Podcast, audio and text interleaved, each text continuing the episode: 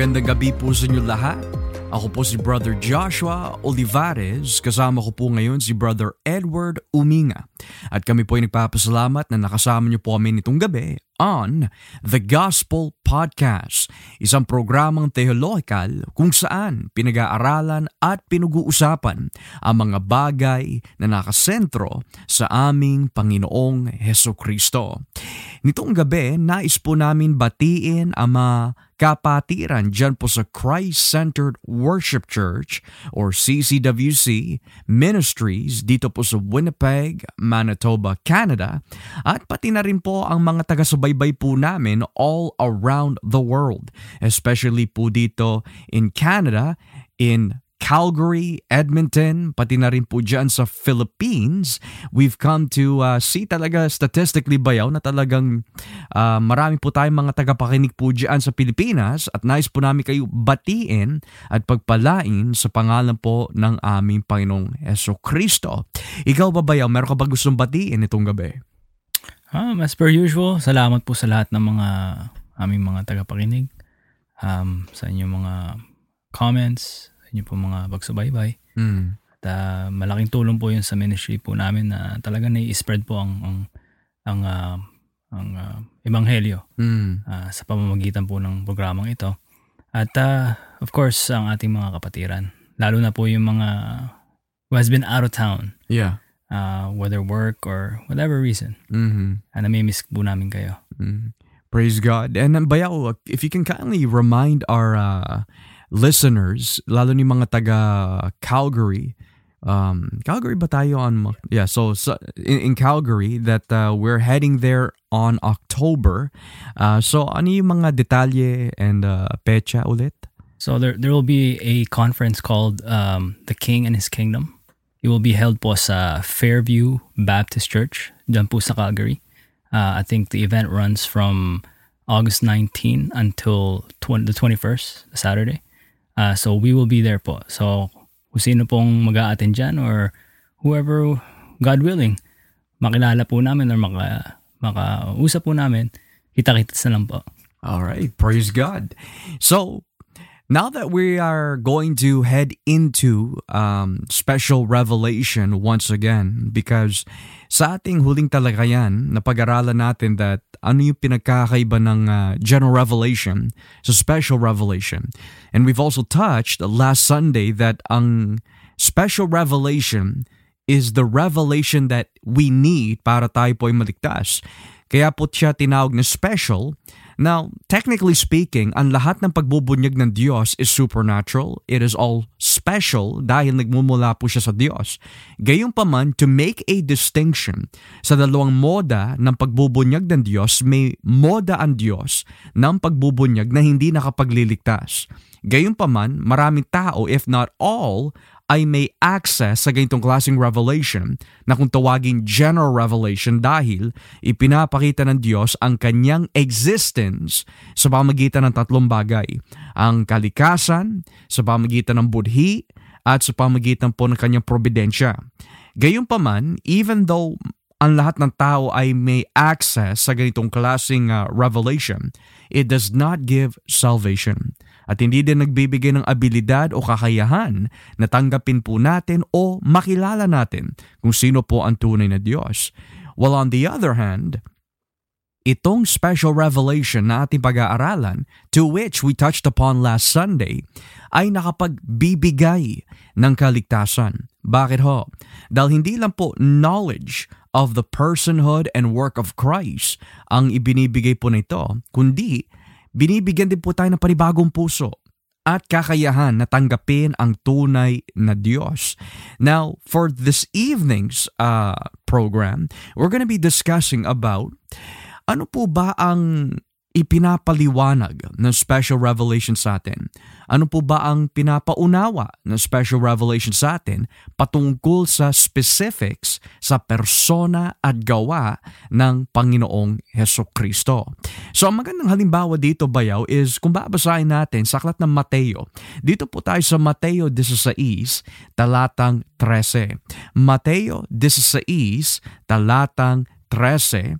And we're going to read up until verse 17. So dito po tayo sa Matthew 16:13 to 17.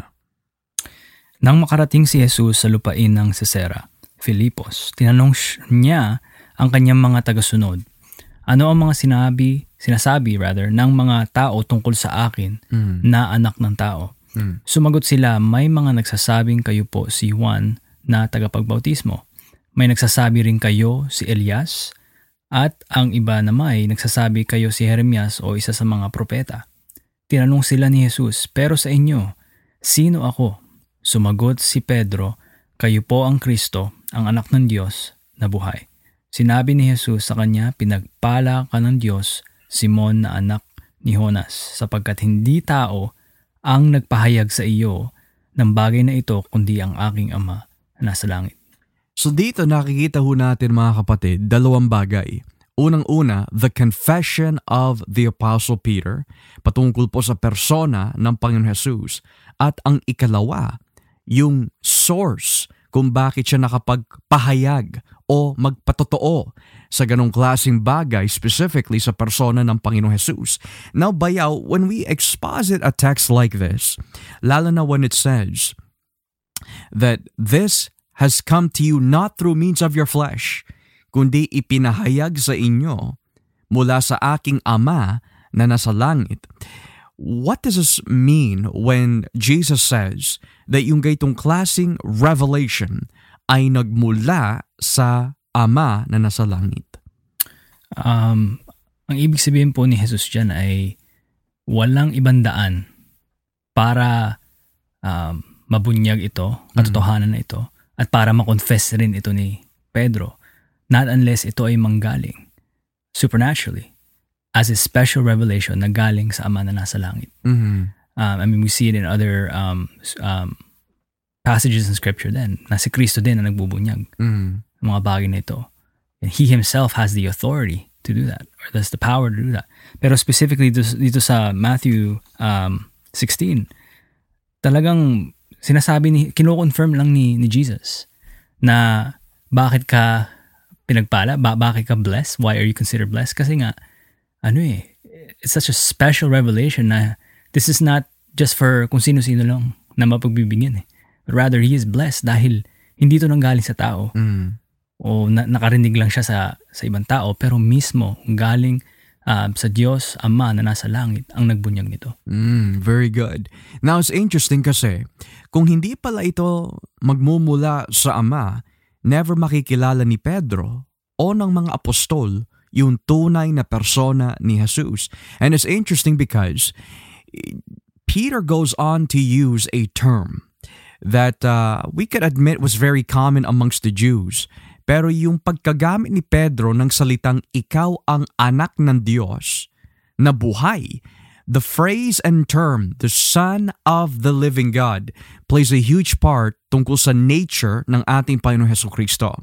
Halimbawa, sa Biblia, ang mga alagad is known by their parents. For example, John and James, anak ni Zebedee. And then you have si Pedro, son of Jonas. Peter, son of Jonas. And then we also see, mga kapatid, that si Jesus is also termed this way pero hindi siya tinawag James and John son of Zebedee or Simon Bar-Jonah or Peter Bar-Jonah, Peter son of Jonah, kundi ang tawag kay Jesus is Jesus the Son of God. Now what's interesting about this is that usually kapag ikaw ay konektado konektado sa iyong mga magulang, kung ano yung kalikasan ng iyong magulang, kung ano yung gawain ng iyong magulang. In first century Judaism, that's what you will end up being as well. For example, dahil po si Zebedee, yung ama ni James and John, dahil si Zebedee ay tao, then of course, James and John ay tao rin. Si Simon Bar-Jonah, dahil ang kanyang ama is named Jonah, who is also a human, human din si Pedro. Pero dahil si Kristo ay tinawag, Jesus the Son of God. What does that tell us, Bayo? That uh, Jesus is one in the same essence and kalikasan, kagaya ng Ama. Mhm. Na um, Diyos siya, kagaya ng Ama. Nga lang nagkatawan tao siya. Mm.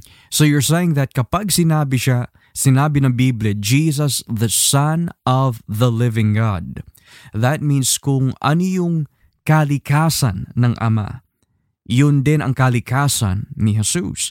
Now this is interesting bayaw because here's one question that could be asked. Dahil unang-una, tayo ay mga anak ng Diyos. Di ba nakalagay sa John 1 verse 12?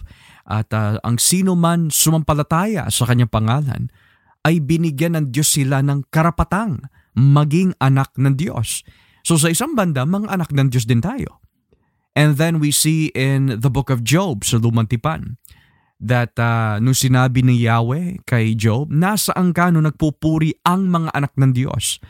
Or in Job 1, and then there was a time where pumunta ang mga anak ng Diyos sa Diyos. So in Job, yung anak ng Diyos na binabanggit doon ay mga anghel. So now the question is, kung itong term na anak ng Diyos that is applied kay Kristo ay tumutukoy sa kanyang kalikasan to be the same as yung kalikasan ng Diyos, which is God, how do we differ to Jesus? Kasi anak ng Diyos tayo.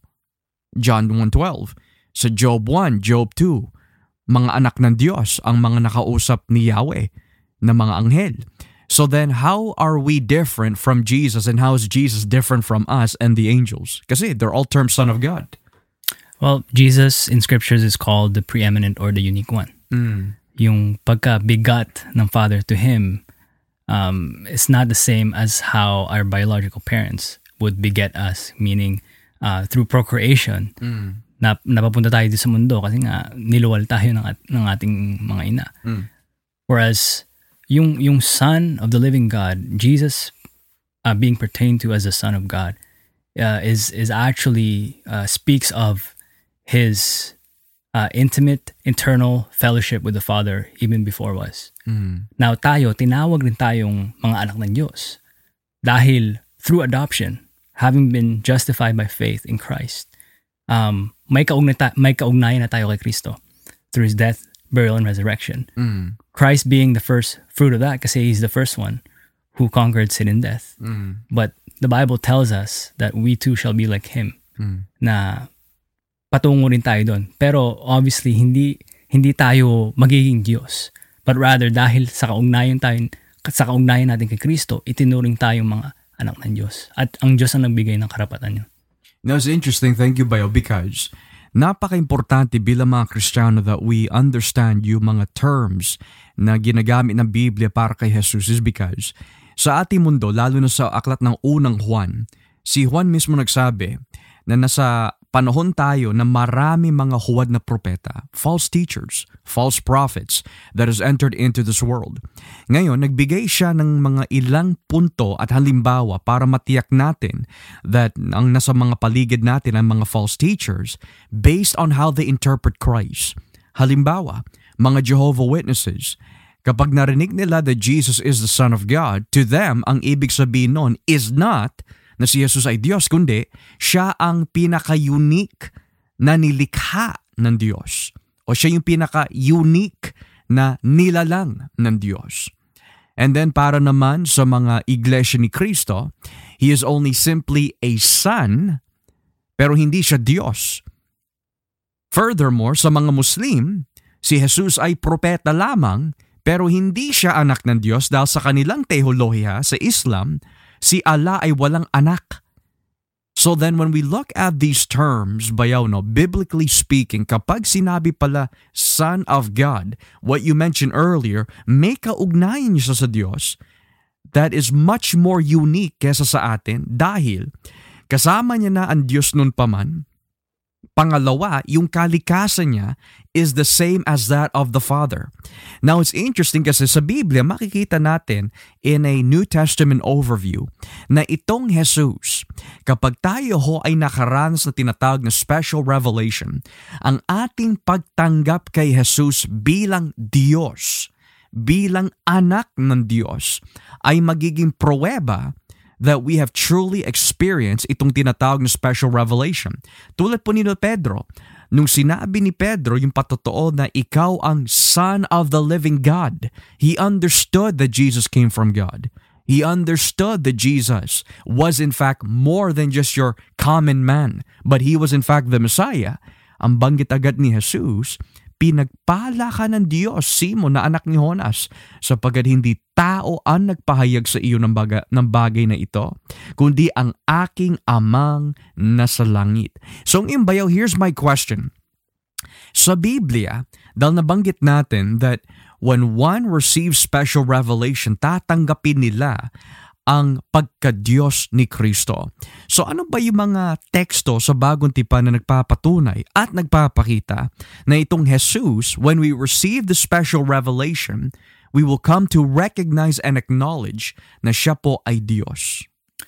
Well, since na-mention na natin uh, to those that who received Him, uh, they're given the right to become children of God, then doon na tayo sa Juan 1. Mm. Kasi doon pa lang, sinimulan agad ni, ni Apostol Juan, John the Beloved, ano magiging overarching theme sa kanyang um, gospel account. Yeah. And that uh, that is the deity of Christ pertaining to sa pagka-Diyos ni, ni Kristo. Mm. So basahin po natin sa uh, Juan uh, chapter 1 verse 1 to 5.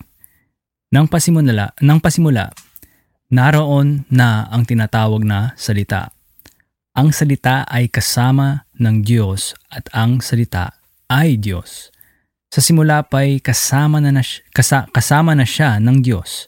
Nilikha ang lahat ng bagay sa pamamagitan niya at walang anumang nalikha ng hindi sa pamamagitan niya. Ang salita ang pinagmula, pinagmumulan ng buhay at ang buhay na ito'y ilaw dahil ito ang nagbibigay liwanag sa mga tao. Ang ilaw na ito'y nagliliwanag sa kadiliman at hindi ito nadaig ng kadiliman. Mm.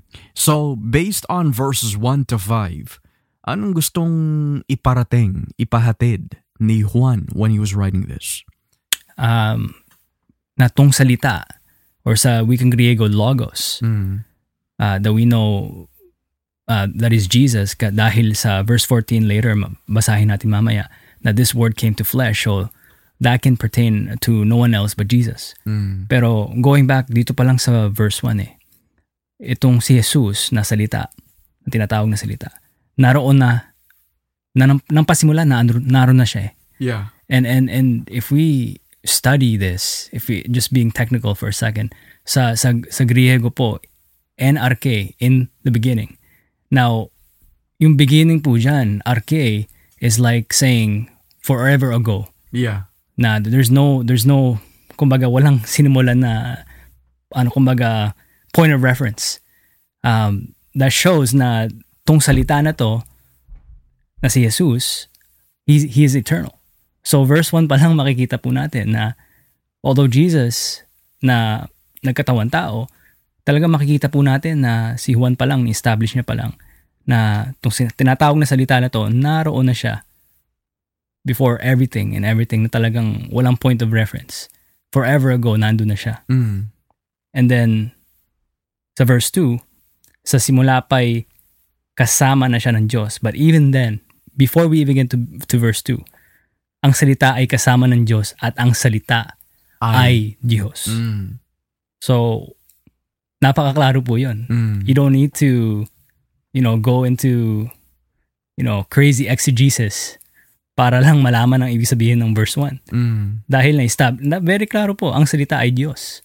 So that means Jesus is God. Mm. And it's interesting bayaw kasi, yung mga hindi naniniwala sa Trinidad, kundi naniniwala lang sa oneness theology. And for those who not are who are not aware, kapag sinabi oneness theology, it means naniniwala ang mga grupong ito na iisa lamang ang Diyos pero literally speaking, iisang persona lamang.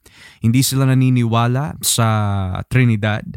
And there are some na kung tawagin mga Sabellianist or yung mga modalist, naniniwala sila sa iisang Diyos, pero naniniwala din sila sa Trinidad. Pero hindi yung Trinidad na tatlong persona, kundi tatlong moda. Nagtatatlong anyo kada may tungkulin ang uh, nagagawin. in salvation. Now, what's fascinating is, nabanggit ni Bayaw kanina dito sa John 1.1 that John is making the most simplest way of distinction, of origin, and the nature ng salita. Unang-una, yung origin ng pasimula. Yun yung binabanggit ni Bayo kanina that if you stretch out this word, uh, or not the word, but if you look into the meaning of the word beginning na binanggit dito, as what Bayo mentioned kanina, if you go all the way back to as far as you want to take it, nandun na siya. So that's endless, that's infinite. So yan yung origin. Pangalawa, nandito yung distinction. Ang salita ay kasama ng Diyos. So yung Diyos na tinutukoy dito ay yung Ama. Hindi pa pwede na itong salita ay yung ama at hindi pa pwede yung ama yung salita. Kundi, magkasama sila, kailan? Sa simula pa ay, verse 2, kasama na siya ng Diyos. So from the very beginning, magkasama na yung dalawa na ito. Now here's the nature. Bakit nandun siya nung pasimula? Bakit kasama niya na ang ama nung pasimula pa lang? Because the Bible says, at ang salita ay Diyos. Now, for argument's sake bayaw, there's nothing here that says that itong salita ay all-powerful. It doesn't mention anything that, you know, that he is the second person of the Trinity. Why can't this mean that he's just a regular word? At he's not personal? Ano masasabi natin dyan? Well, just base dun sa phrase, salita ang Di- ay Diyos, we can we can say that it's a personal being. Mm, It's not just some force, it's not just some word, mm, but tong salita ay Diyos. He's a personal being and we come to know that in verse 14 mm. na tong salita na to ay Nagkatawan. nagkatawang tao. Oh. So pag nagkatawang tao, hindi lamang to just a regular word. This is a this is pertaining to a personal being. It's interesting kasi may mga reliyon na nagsasabi na itong word daw na binabagit sa John 1 ay idea lang. Idea lang siya. Pero kung ipagpapatuloy natin ang basa sa talatan 3, nilikha ang lahat ng bagay sa pamagitan niya. At walang anumang nalikha nang hindi sa pamamagitan niya. So here, it emphasizes strongly that in verse 1, siya ay Diyos. Verse 2, kasama na niya ang Diyos. Verse 3, siya ang dumikha ng lahat ng bagay that strongly supports na siya nga ay talaga Diyos. So, when we get to verse 14 and following bayaw, this is where I want you to explain these things kasi itong mga binabasa natin from John 1.1 hanggang 18, ito po yung tinatawag na the prologue of John. Kapag sinabi prologue, it's just another way of saying yung introduction ni John. Ni John. So ano po yung nais na i-introduce ni Juan patungkol po sa persona ni Jesus. So, bayaw, if you can read verse 14 to 18 and then ikaw ay ikaw ang magpaliwanag nito sa ating mga viewers. Ito pong sinasabi ng salita ng Diyos. Nagkatawan tao ang salita at namuhay na kasama natin. Nakita namin ang kadakilaan niya bilang kaisa-isang anak ng Ama. Puspos siya ng biyaya at pawang katotohanan ang mga, sinas- ang mga sinasabi niya. Nagpatotoo si Juan, pertaining to John the Baptist, tungkol sa kanya at ito ang kanyang sinabi siya ang tinutukoy ko ng ah, nang sabihin kong may isang darating na kasunod ko, mas dakila siya kaysa sa akin dahil nariyan na siya bago pa ako ipi, ipinanganak. Sa kasaganaan ng kanyang biyaya, ay tumanggap tayong lahat ng sunod-sunod ng pagpapala. Ibinigay sa atin ng Diyos ang kautusan sa pamamagitan ni Moises. Ngunit ang biyaya at katotohanan ay napa sa atin sa pamamagitan ni Heso Kristo. Walang, wala pang nakit, nakakakita sa Diyos Ama kahit kailan, ngunit ipinakilala siya sa atin ng kanyang buktong na anak na, na Diyos din nga at kapiling ng Ama. Now here's the thing, Bayo. When you explain verse 14 and 18, kasi those two verses that we're going to be looking into, how does that demonstrate that Jesus is divine. Yung verse 14 and 18. So, could you kindly unpack verse 14 and then afterwards verse 18? Sure. So, sa verse 14, makikita po natin, uh, nagkatawan tao ang salita na tinutukoy po ni, ni Apostol Juan. Now, again, na-establish niya na kung sa kung anong um, kung anong estado at origin nito at uh, ano ang kalikasan nito at um, that lahat, lahat ng bagay na nalikha is, is through Him. Mm-hmm. So, makikita natin na since tong salita ay Diyos nga, siya ay, nagta, na, siya ay nagkatawan tao in the person of Christ Mm. na that dwelt among His own creation. Right? And nakita, nakita, nakita, nakalagay dito, nakita namin ang kadakilaan niya bilang kaisa-isang anak ng Ama. So again, going back to being begotten by the Father. Mm. But in, in a unique sense Mm. puspos siya ng biyaya at, at pawang katotohanan ang mga sinasabi niya. So full of grace and truth. So going to 18, why? Um, dahil wala pang nakak- nakakakita sa Diyos, Ama eh. So someone had to uh, exegete or explain who the Father is. Mm. Dahil hindi nila matatanggap kung sino ang tunay na Diyos, not unless supernaturally through the divine revelation of Jesus Christ himself being God in the flesh para ito mga ah, mga tatanggap sa kanya ay makakilala sa Diyos. Mm. Now, it's interesting, Bayaw, because going back to verse 14, nabanggit dito, siya'y nakatawan tao, nakita natin ang kanyang kadakilaan, and then it mentions, siya'y puspos ng katotohanan at biyaya. Now, it's interesting because in the Old Testament, there's only one that is called the God of truth. And the fact that si Jesus is described as full of truth. Kasi it's one thing to say bayaw na, you know what, you're speaking the truth. Pero can we really say na lahat tayo, from head to toe, from our very core being, puspos tayo ng katotohanan? I don't think we can say that kasi sa ating kalikasan, dahil nakapasok ang kasalanan, it has corrupted our nature. Pero dahil lang nga lang sa biyaya ng Diyos through the power of the Holy Spirit, nagagawa natin to live in truth, walk in truth, and to speak the truth. Gayunpaman, for Christ, it's completely different kasi hindi lang siya may truth or have some truth, pero puspos ng truth. Yeah, and we know God's grace and truth to be immeasurable. Mm. So for him to be the fullness of that, you can't compare him to to no one else. Now, it's interesting bayo kasi, like what I mentioned kanina, I think it's in the Psalms or somewhere in the prophets the Old Testament, God is known as the God of truth. There's no angel that's been called that. There's no prophet that's been called that. Ang Diyos lang ang tinatawag na ang Diyos ng katotohanan. Now, syempre, because God is truth, and Jesus is full of truth, at nabanggit na nga kanina, siya ay Diyos, The fact that siya ipuspos ng katotohanan at biyaya, bayaw. Hindi pa natapos sa katotohanan eh. Sa katotohanan pa lang, doon na tayo baksak eh. Hindi natin maaabot yun eh. Pero nadagdagan pa ng puspos din siya ng biyaya. Can we really say that we are full of grace, bayaw? Can we really say that we are 100% gracious in all that we do?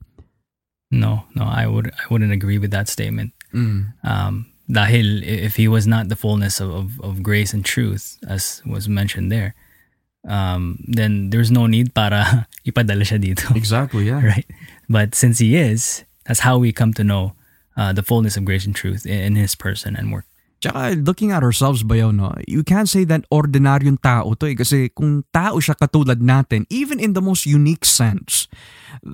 And what I mean by this is that ayon sa mga ibang reliyon, kung tao lamang si Kristo and yet puspos siya ng biyaya, puspos siya ng katotohanan, this would mean, and, I, and, and I'm speaking in a practical sense, this would mean kung nilila, nili, nilikha ng Diyos itong Jesus as a special person, but He's not God, then here's the dangerous part.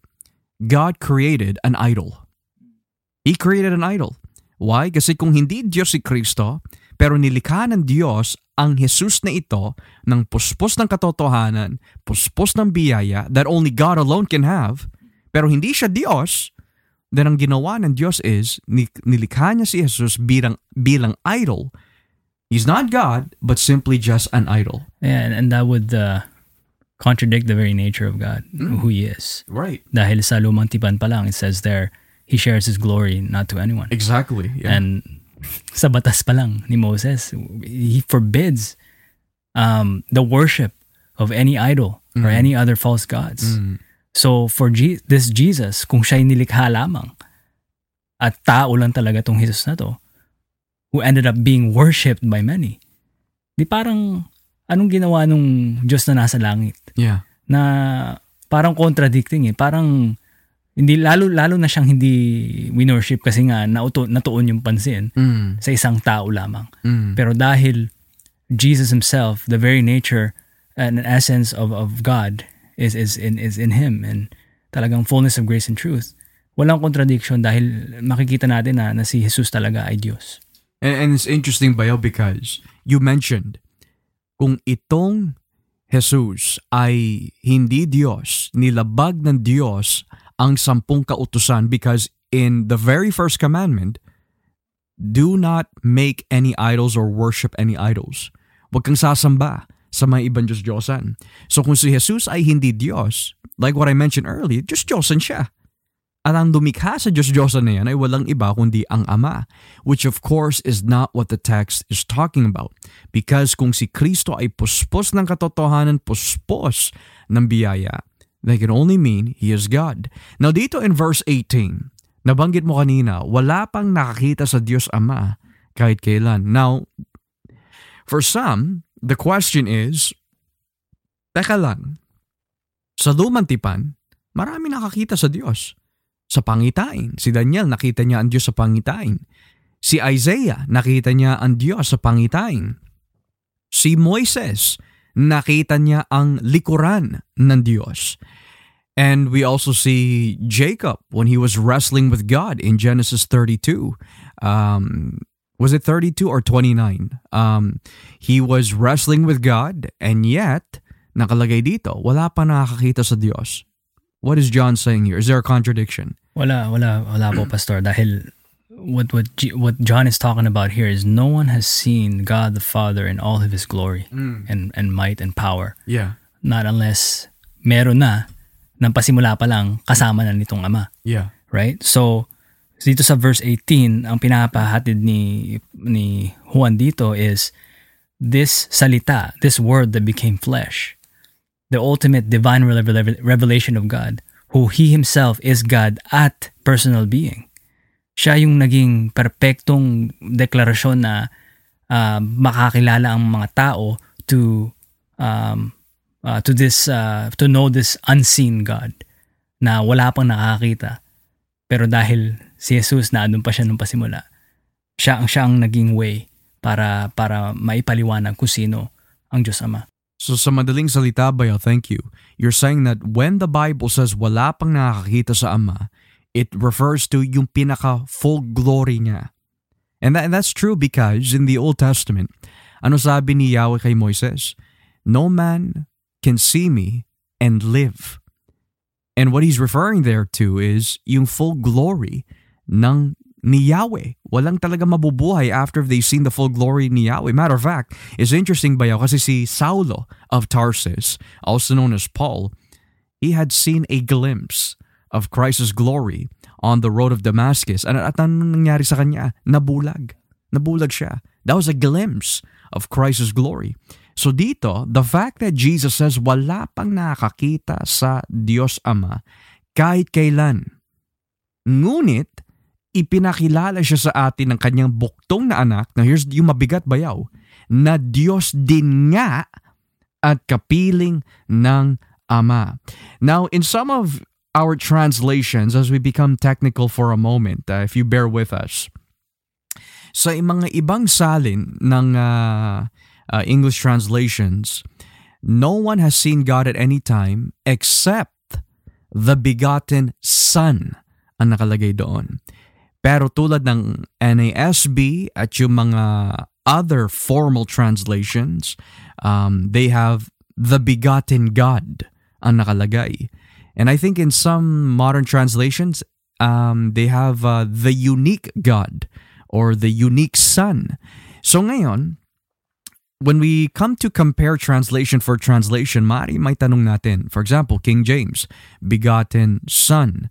Um, then we have in other translations, uh, unique God or begotten God. Ano ba yung tama?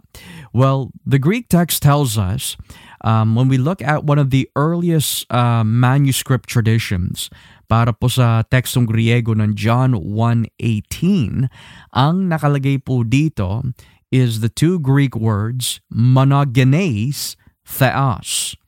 Monogenes theos. Now it's interesting because the word theos bayaw is God. Pero in some translations, they rendered it in the English begotten son. Now, in some Greek uh, manuscripts, they have monogenes huios. At yung word na huios means, or huios means son.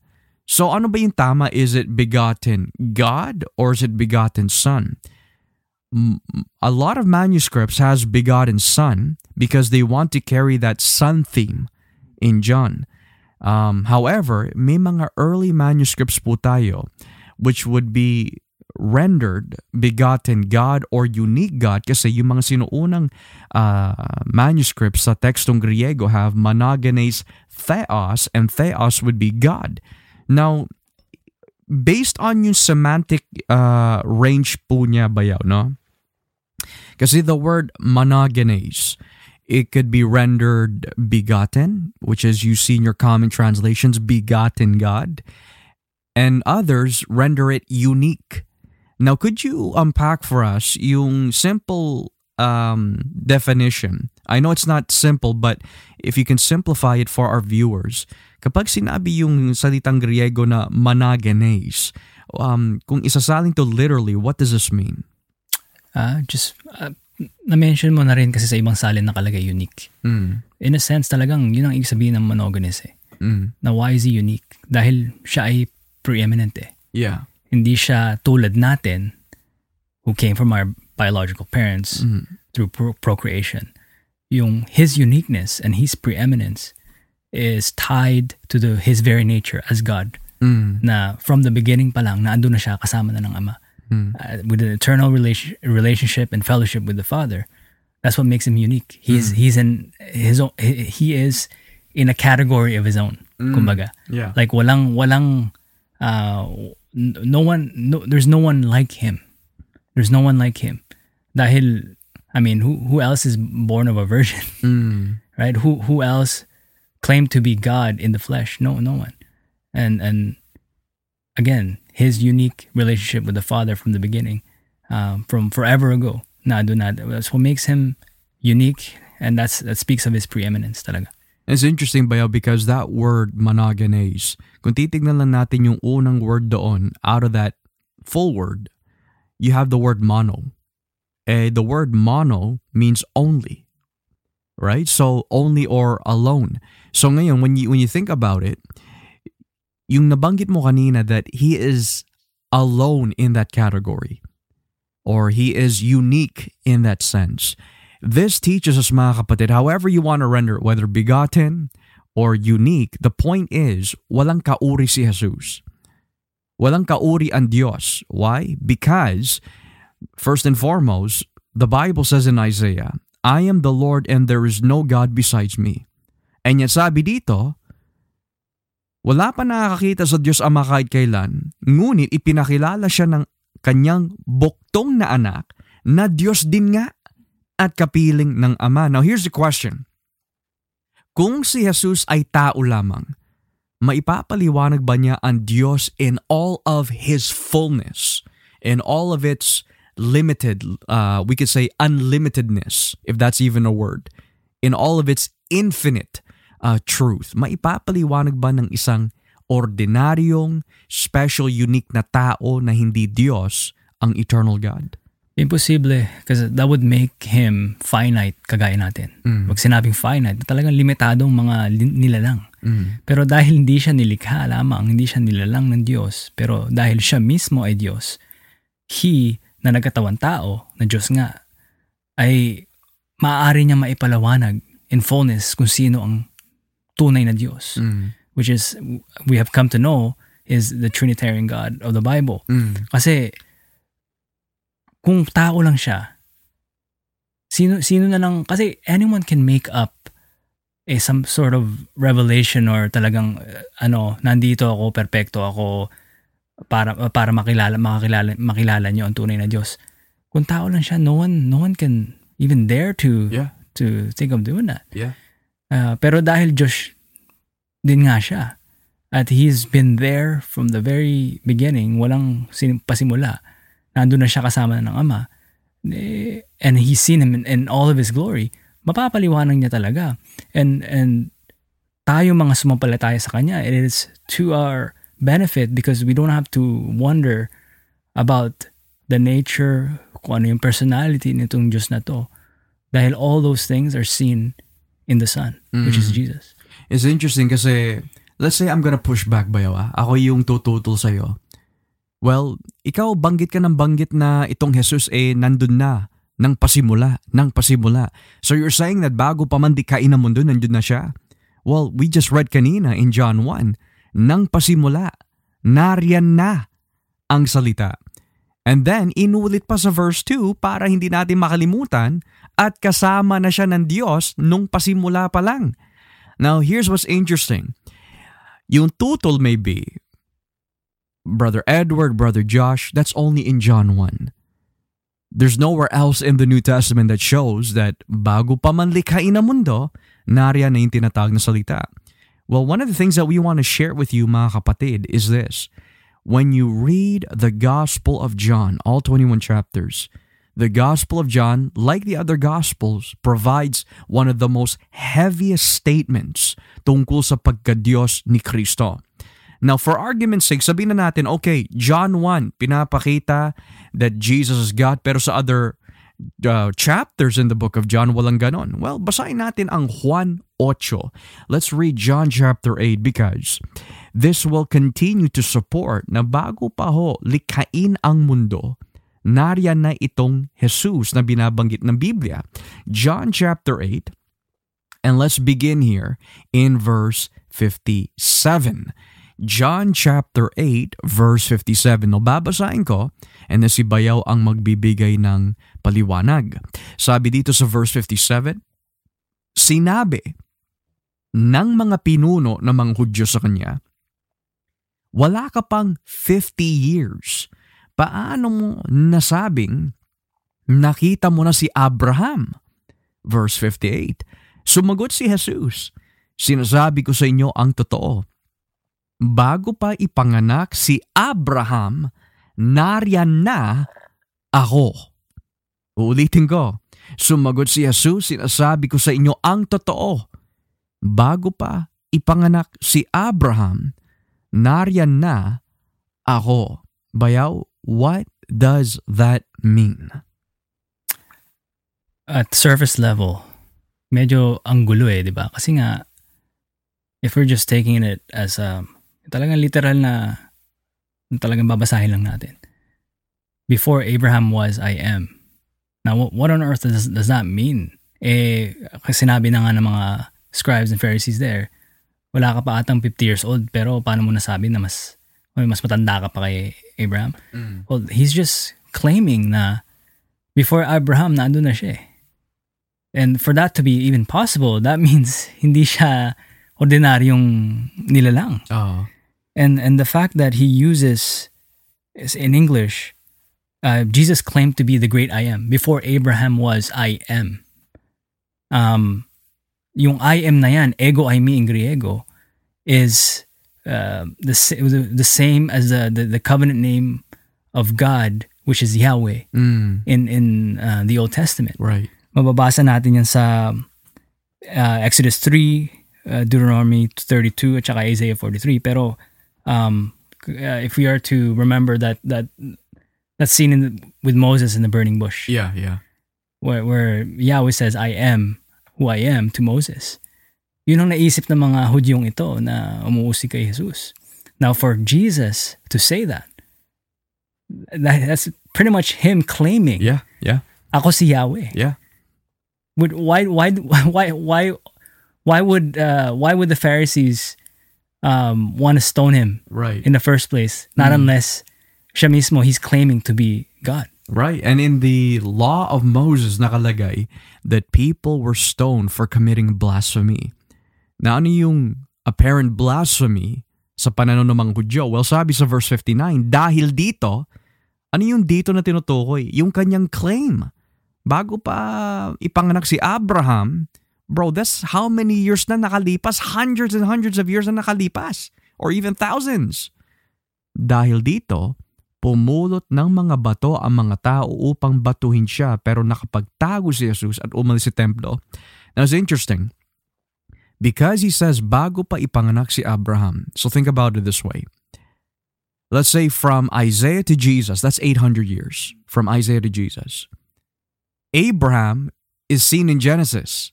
So we're looking about thousands of years.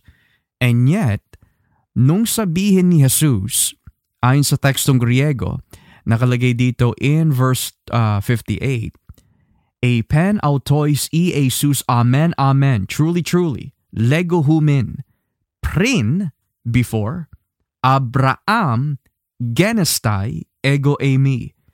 Ano yung prin? Before Abraham was genestai or was born or was there, I am. Now, in the Gospel of John, yung statement na I am is predominant. Nang ibig sabihin, may pitong I am statements eh. It's tempting bayaw na sabihin eh, this would be number eight. It's tempting, pero because of the fact that uh, he he is dialoguing with these individuals and uh, he's making the claim that he is Yahweh, but nonetheless, um, for consistency's sake, nakikita natin yung pitong I am tulad ng I am the bread of life. Right? I am the door. I am the sheep. I am the resurrection and the life. Um, ano pa ba? I am I am the true vine. Um, I am the way, the truth, and the life. So when you see all these I am statements, honestly, kung hindi Dios si Cristo, he's committing blasphemy. He's committing blasphemy kasi he's treading on dangerous ground. So yung mga nagsasabi na tao lang siya, bakit pumulot ng bato ang mga Hudyo kung tao lang siya? Because they understood what he was saying. Another scene too, I think I believe is John 5. Uh, when when Jesus pinapakita niya na hindi siya restricted na ng, ng batas ng ng Sabbath. Yeah. But he says, my my Father who is in heaven, who is currently working, I too am, am work. Dahil ano eh, itong mga Hudyong ito, they were trying to trap Jesus. Mm. Na pero he, ang response niya ano mo mas madali, magpagaling o magpatawad ng kasalanan. Oh. And he said, para mapaki- makipakita sa kanila na ang anak ng tao or the son of man has authority to forgive uh, to forgive sins even on earth. Mm. Now, gusto rin siyang batahin nun eh. Why? Because it's commonly known sa katuruan ng salita ng Diyos na ang Diyos lang ang may karapatang at kapangyarihan magpatawad ng, ng kasalanan ng tao. Right. Because in the Old Testament, it is God alone who forgives sins. So in Matthew, in Mark, when it says that, uh, go and sin no more, I have forgiven you of your sins, just paraphrasing it. Biglang nagsabi, yung, yung mga tao mismo nag, uh, nagpatotoo eh. He blasphemes because only God can forgive sins. So it, it's it's really interesting ba no? yung mga hindi mananampalataya na Hudyo, sila pa yung nakakaunawa of the claims of what Jesus is making. It's interesting kasi for mga iglesia ni Cristo, Jehovah Witness, Muslims or Islam, Mormons, here's the question we'd like to ask you. And we ask this in a loving way to provoke your thinking so that you can be critical sa iyong pag-iisip. Bakit pumulot ng bato ang mga Hudyo para batuin si Kristo kung hindi siya nagpapatotoo na siya'y Diyos. Have you ever thought about that? Kasi kung babasahin ng lumatipan, and I'm speaking to Jehovah Witnesses as well kasi total mahilig kayo sa lumatipan, so I want to challenge you in your thinking exegetically. Ayon sa lumatipan, ano yung mga basihan kung bakit ang tao ay dapat batuhin? 'Di ba? Taking the name of the Lord in vain is one of them. blaspheming God is one of them. So ano yung sinasabi ni Kristo that want, that made the Jews want to throw stones at him kung hindi siya nagkiklaim na siya ay Diyos? Furthermore, let's continue dito bayaw yun sa sinasabi na bago pa man ipanganak si Abram, nariyan ako. Nasabihin ng iba, well, puro kayo dyan eh. John, kayo ng John. Lagi na lang kayo sa book of John. Pero wala tayong makikita outside of the Gospel of John that itong Jesus ay Diyos at bago pa man likhain ang mundo, nariyan na siya. Well, let's go to Hebrews chapter 1. Basahin natin ang Hebreo Kapitulo 1. Hebrews chapter 1. Matter of fact, uh, I want you to correct me on this by if I'm making an error, pero Hebrews 1 and John 1 are almost alike when explaining the deity of Christ, right? So dito tayo sa John, or Hebrews rather, Hebrews chapter 1. And let's begin here in verse 8. Hebrews chapter 1 verse 8. Ano nakalagay dyan, Bayaw? Ngunit ito naman ang sinabi ng Diyos tungkol sa kanyang anak. O Diyos, Mm. ang kaharian mo ay magpakailanman at ang paghahari mo'y makatuwiran. Kinalugdan mo ang gumagawa ng matuwid at kinamuhian mo ang mga gumagawa ng, mas- ng masama. Kaya pinili ka ng Diyos na iyong Diyos at binigyan ng kagalakang higit sa ibinigay niya sa mga kasama mo. And verse 10? At sinabi pa niya sa kanyang anak, Sa simula ikaw, Panginoon, ang lumikha ng mundo at ng kalangitan. Maglalaho ang mga ito ngunit mananatili ka magpakailanman. Maluluma ito, itong lahat tulad ng damit. Titiklopin mo ang lahat ng mga ito tulad sa ng isang balabal at papalitan tulad ng damit. Ngunit hindi ka magbabago at mananatili kang buhay magpakailanman. Wow. There's a lot to unpack there. But let's uh, let's begin with the obvious in verse 8. Ang tutol dyan is, Brother Edward, yung binasa mo ay tumutukoy lamang sa Diyos Ama. It's not referring to Jesus. It's referring to uh, the Father. Kasi nakalagay, you, O God. So kapag sinabi God, that's always the Father. What can you say about that? Well, there's a there's a clear distinction here na yung mismong Diyos Ama tells something about His own Son, which is Jesus. Mm. Ngunit ito naman ang sinabi ng Diyos pertaining to the Father tungkol sa kanyang an, an- sa kanyang anak. Mm. What does He call His own Son? O Dios. So it speaks of the same na- having the same nature as Him. O Diyos, ang kahiran mo ay magpakailanman at ang paghari mo ay makatuwiran. So we see here, God the Father Himself calls the Son, the second person of the Trinity, na Diyos din. Mm. Right? At, at later on, tinawag rin siya sa simula, ikaw, Panginoon. Mm. This is the Father talking about the Son, who is also God. Yeah. So it's interesting because uh, this is so ano I, I don't know how anyone can can get around this. Bayaw, it's one thing na naunawaan ng mga hindi mananampalataya that Jesus is making a deity claim. Pero sino pa ang tatalo sa statement na ito? Eh ang nagpapatotoo na hindi anghel eh, kundi ang Diyos na ang nagpapatotoo. It is God the Father Himself. Now, I'm, I want to speak to those that uh, naniniwala na ang Ama ay Diyos. Mga Jehovah Witness, you believe that the Father alone, Jehovah, is God. Yung mga iglesia ni Cristo, you believe that God the Father is God. Right? Yung mga dating daan, naniniwala kayo, ang Ama lang ang pinakamataas. And yet, ang Diyos Ama mismo ang nagpa, nagpatotoo tungkol kay Kristo. At ano yung sinabi niya sa talatang 8? Sabi, Ngunit ito naman ang sinabi ng Diyos tungkol sa kanyang anak. And sino yung anak? Si Jesus.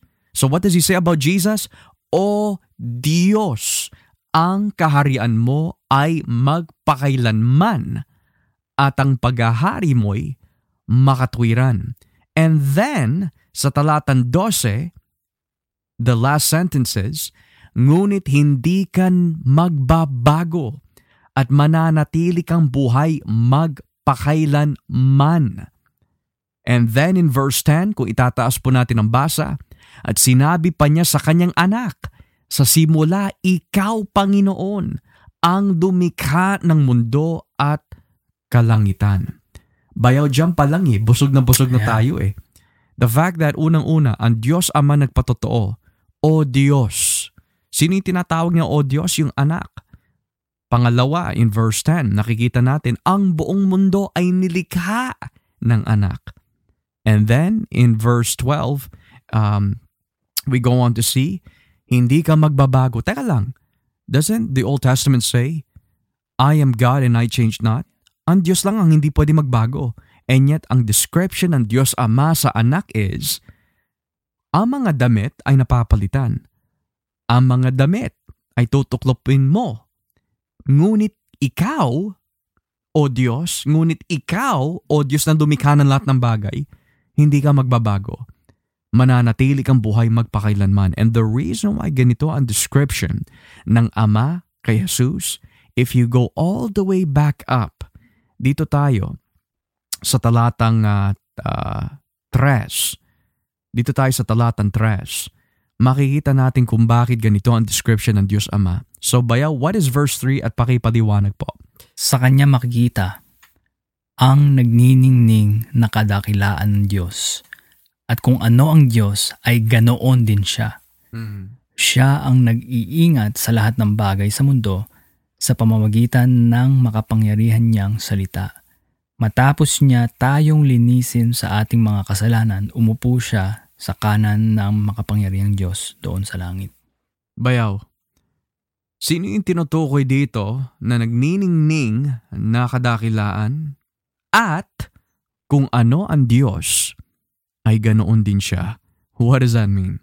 Well, kung sa English, He is the radiance of His glory. Mm. So it speaks of the fullness of the Godhead Mm. shining in Christ, indwelling Christ. Na kung ang Diyos ang Ama na nasa langit ay Diyos, kagaya ng sinabi niyan, Diyos din siya. Mm. He's the exact representation of His nature.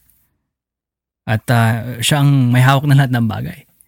Now, no ordinary man can do that or can claim that. Yeah. Um, pero makikita natin dito na talagang um, nasa kanya ang, ang fullness ng kadakilaan ng Diyos. So kung sino ang Ama, kung sino ang Diyos Espiritu Santo, yun siya. At siya ang may hawak ng lahat ng bagay. Now, it's interesting kasi tinitignan ko dito, Bayo, eh. Sabi, at kung ano ang Diyos, ganoon din siya. Ang binanggit dito is the Greek word karakter. That's where we get character from. So in other words, kung ano yung character ng Diyos in essence, in power, in nature, ganoon din si Jesus. Now, I don't know what else ang pwede sabihin ng mga tao na ginigit, tao lang si Kristo, tao lang si Kristo, tao lang si Kristo. Well, buti na lang hindi natatapos to sa Hebrews. Meron pa sa Colossus 1. Tignan natin sa Colossians chapter 1. Colossians chapter 1. And I have to admit, ito yung madalas na ginagamit ng mga Jehovah Witness bayaw eh. Dito tayo sa Colossus 1, talatang 15 hanggang ah, 17.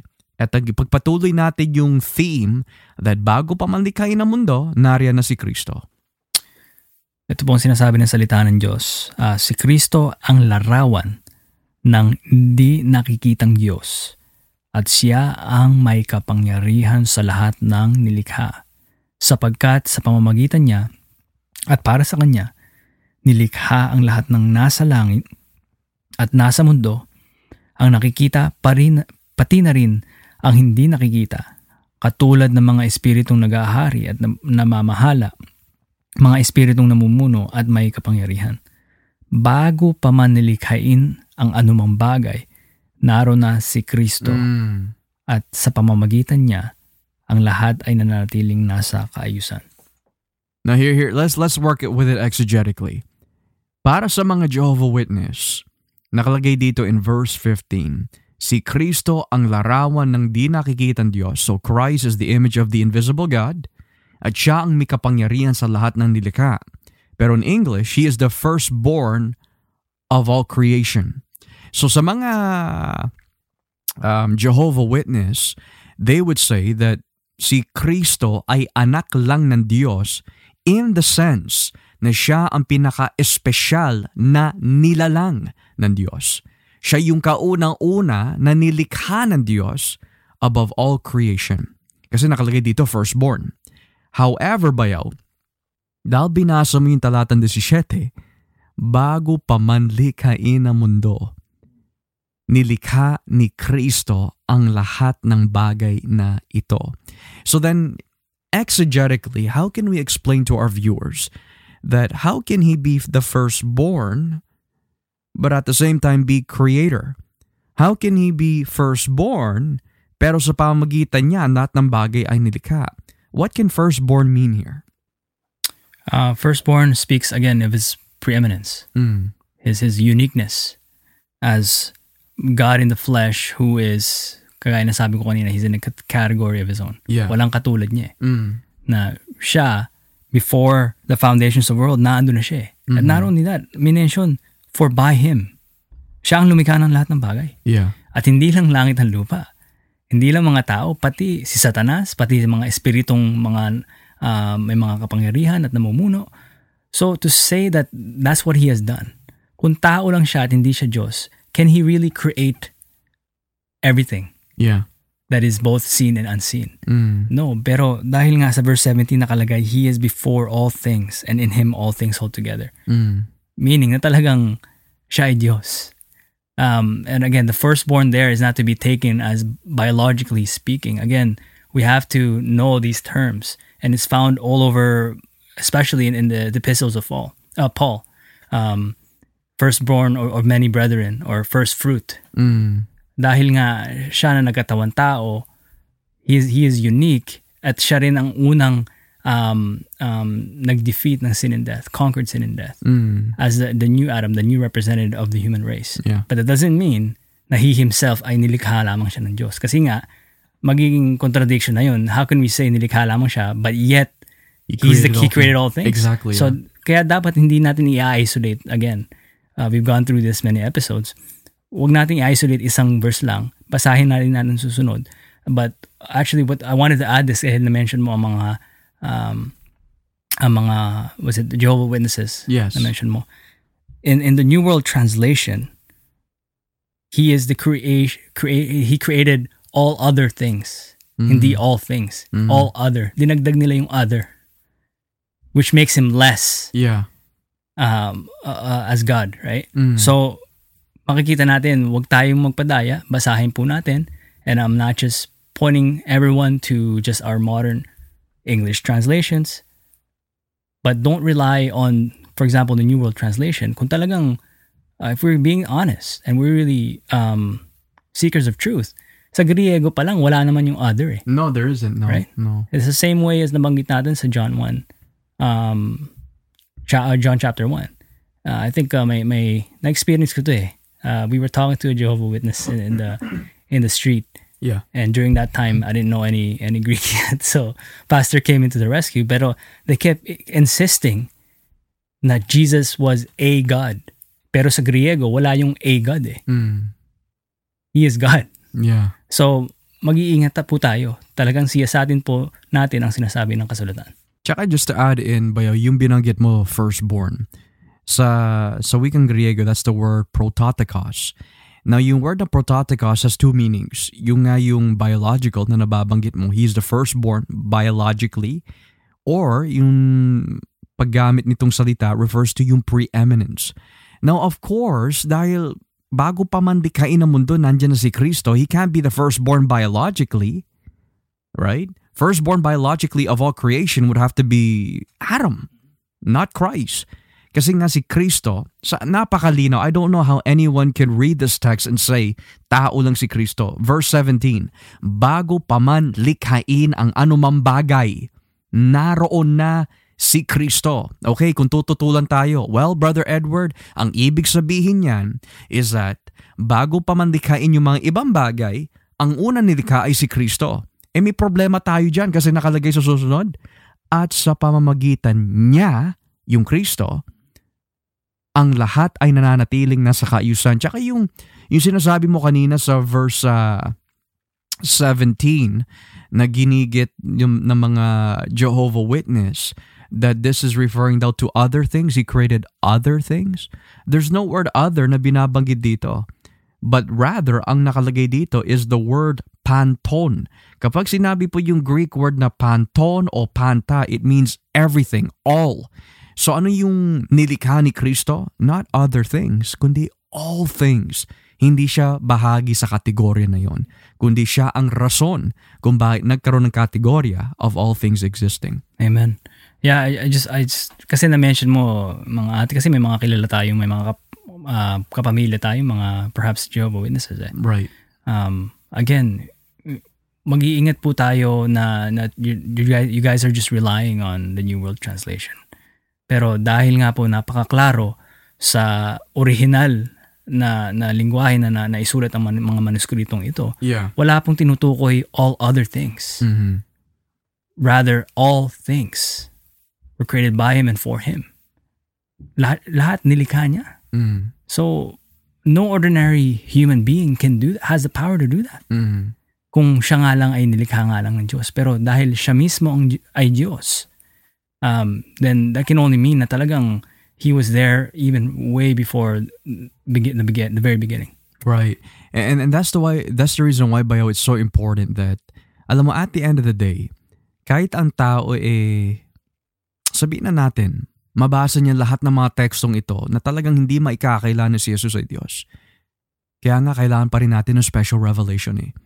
Kasi kung wala ang special revelation ng Diyos, hindi natin magagawa na tanggapin, i-acknowledge, kilalanin, i-embrace fully who Jesus is according to the scriptures. Bira mo bayaw. Nababasa na ng mga ibang kulto, and the Word was God. Before Abraham was, I am. Kung ano ang Diyos, ganoon din siya. Basang ano eh, they've, they've read all these things, binasa na nila, and yet hindi pa rin nila matanggap. Jesus claimed the law and the prophets spoke of me. So, mm. hindi natin makakita, sa New Testament lang natin makikita yan. The Old Testament speaks of Jesus mm. being this Son of God and God Himself. Tsaka the fact that, like, uh, just, just to read to everyone, um, ito yung madalas na ginagamit din ng mga iglesia ni Kristo pero they don't understand what follows after. In John 17.3, babasahin ko sa Juan 17.3, At ito ang kahulugan ng buhay na walang hanggan, ang makilala ka ng mga tao na ikaw lang ang tunay na Diyos at makilala rin nila ako na isinugo mo. So para sa kanila, ang tunay na Diyos ay ang Ama, which is not wrong kasi hindi naman dinideny ni Jesus that the Father is not the one true God. Pero, pero, pero, nakalimutan nila na basahin the next few lines. Sabi dito, ang makilala ka ng mga tao na ikaw lang ang tunay na Diyos at makilala rin nila ako na isinugo mo. So sino yung parte doon sa tunay na Diyos? Si Jesus. Paano natin mapapatunayan siya ay parte ng tunay na Diyos na binabanggit dito? Because when you read verse 4, Pinarangalan kita rito sa lupa dahil natapos ko na ang ipinagawa mo sa akin. Kaya ngayon, verse 5, Ama, parangalan mo ako sa piling mo, ipagkaloob mo sa akin ang karangalang taglay ko sa piling mo bago pa man nilikha ang mundo. Bayaw, right before we come to a close, John 1, naroon, naroon na yung berbo. Colossians 1, bago pa man likhain ng Diyos, naroon na yung Kristo. John 17, bago pa likhain ang mundo, Christ shared that glory with the Father. Hebrews 1, ang lahat ng bagay ay natutupi pero ikaw ay hindi ka magbabago. O Diyos, ang kaharian mo ay mananatili. O Diyos, bago pa man likhain ang mundo, ikaw na ay nariyan, nilikha mo ang lahat ng bagay. Now that we see all these texts coming into harmony throughout every book of the New Testament, why do we still need special revelation to accept the deity of Christ?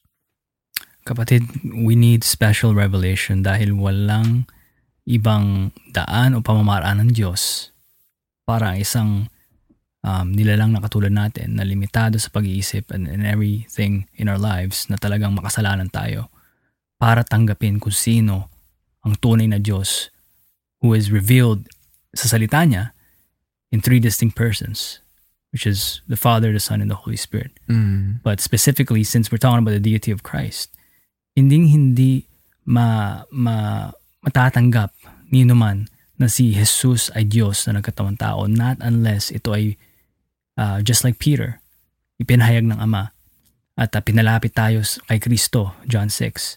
At um, ang Espiritu Santo, Diyos Espiritu Santo mismo ang nagbukas sa ating mga puso at, at mga ating mga mata para uh, makakita at makarinig sa kanyang katotohanan. Dahil we can believe na oh, that the gods of the Bible saves. But not but if we have the wrong Christ, Yes, yes, yes. the wrong view of Christ, Mm. um, who he is and what he's done. Right. Kasi it's easy to say, yeah, namatay si Kristo para sa akin. But if you don't accept that he is God in the flesh, we have the wrong Jesus. Or we accept we accept natin na, oh yeah, he mediates between the Father and, and us na mga, makatala, mga makasalanan na, na tao. He is a mediator. But we also need Mary as a mediator. Mm. We still have the wrong Jesus. Mm. So we need special revelation, or else we will never truly and fully understand and embrace the good news of Jesus Christ. Mm. Dahil the good news is not just um, the one person of the Trinity; it is the the the triune God working out the salvation of His sheep. Mm. Father, Son, and Holy Spirit, lahat involved sa pagligtas ng tao. Mm. So for us to know that and to understand that and to accept it, kailangan natin ng special revelation, which is only uh, by grace. And praise God for that bayaw. And just to add a footnote, the fact that we need special revelation, there might be some that think that, oh, all I need to do is know lang pala intellectually. Hindi, hindi ho, mga kapatid. When we talk about special revelation, it's more than just knowing intellectually na si Jesus ay Diyos. Kahit ang mga demonyo naniniwala na si Jesus ay Diyos eh. Ang tawag nga sa kanya in, in Mark's Gospel, the Holy One. Satanas knows he's God. So hindi natatapos ang special revelation of just knowing intellectually, kundi kapag sinabi yung word na know, especially in light of its of how it's used in Hebrew, which is the word yada, it speaks of an intimate fellowship, an intimate uh, relationship na talagang hindi lang intellectual, kundi heart to heart, minamahal mo si Kristo for who He is. And that is how you know that you've received special revelation. Mahal mo si Kristo as your God. Mahal mo si Kristo bilang Panginoon mo. Mahal mo si Kristo dahil siya ang tumubos sa ating mga kasalanan at kinikilala mo siya bilang manlilikha at may likha ng lahat ng bagay. Kaya nga, to know Jesus is to know the Father. And to know the Father is to know Jesus. And to know them is to have eternal life. Kaya just to end things off, bayabasahin natin ang unang Juan 5, 1 John 5, talatang 20. 1 John 5, verse 20. Babasahin ko at ito po nakalagay sa wikang Tagalog. Sa unang Juan 5.20, alam din natin ang anak ng Diyos ay naparito sa mundo at binigyan niya tayo ng pangunawa upang makilala natin ang tunay na Diyos. At tayo nga ay nasa tunay na Diyos sa pamagitan ng kanyang anak na si Heso Kristo. Siya ang tunay na Diyos at ang buhay na walang hanggan. Bayaw, as we close, sino yung binabanggit dito na tunay na Diyos? Well, fittingly, this is the end of the epistle of First John. So, si si Juan, binal, binabalik niya lang yung yung uh, kung mga conclusion niya to how he even started yung kanyang uh, epistle or letra na he, he brings it back to the very key theme na um, in having fellowship uh, with Christ. Um, kumbaga, um, uh, kasi yung major theme talaga is fellowship with Jesus Christ, right? Mm. So, we must know Him eh. Kasi sinabi rin ni Juan, uh, ni Juan sa aklat na ito na He writes these things so that we may have assurance that we have eternal life. How do we know that we have eternal life? Mm. That we have come to know who Jesus is Mm.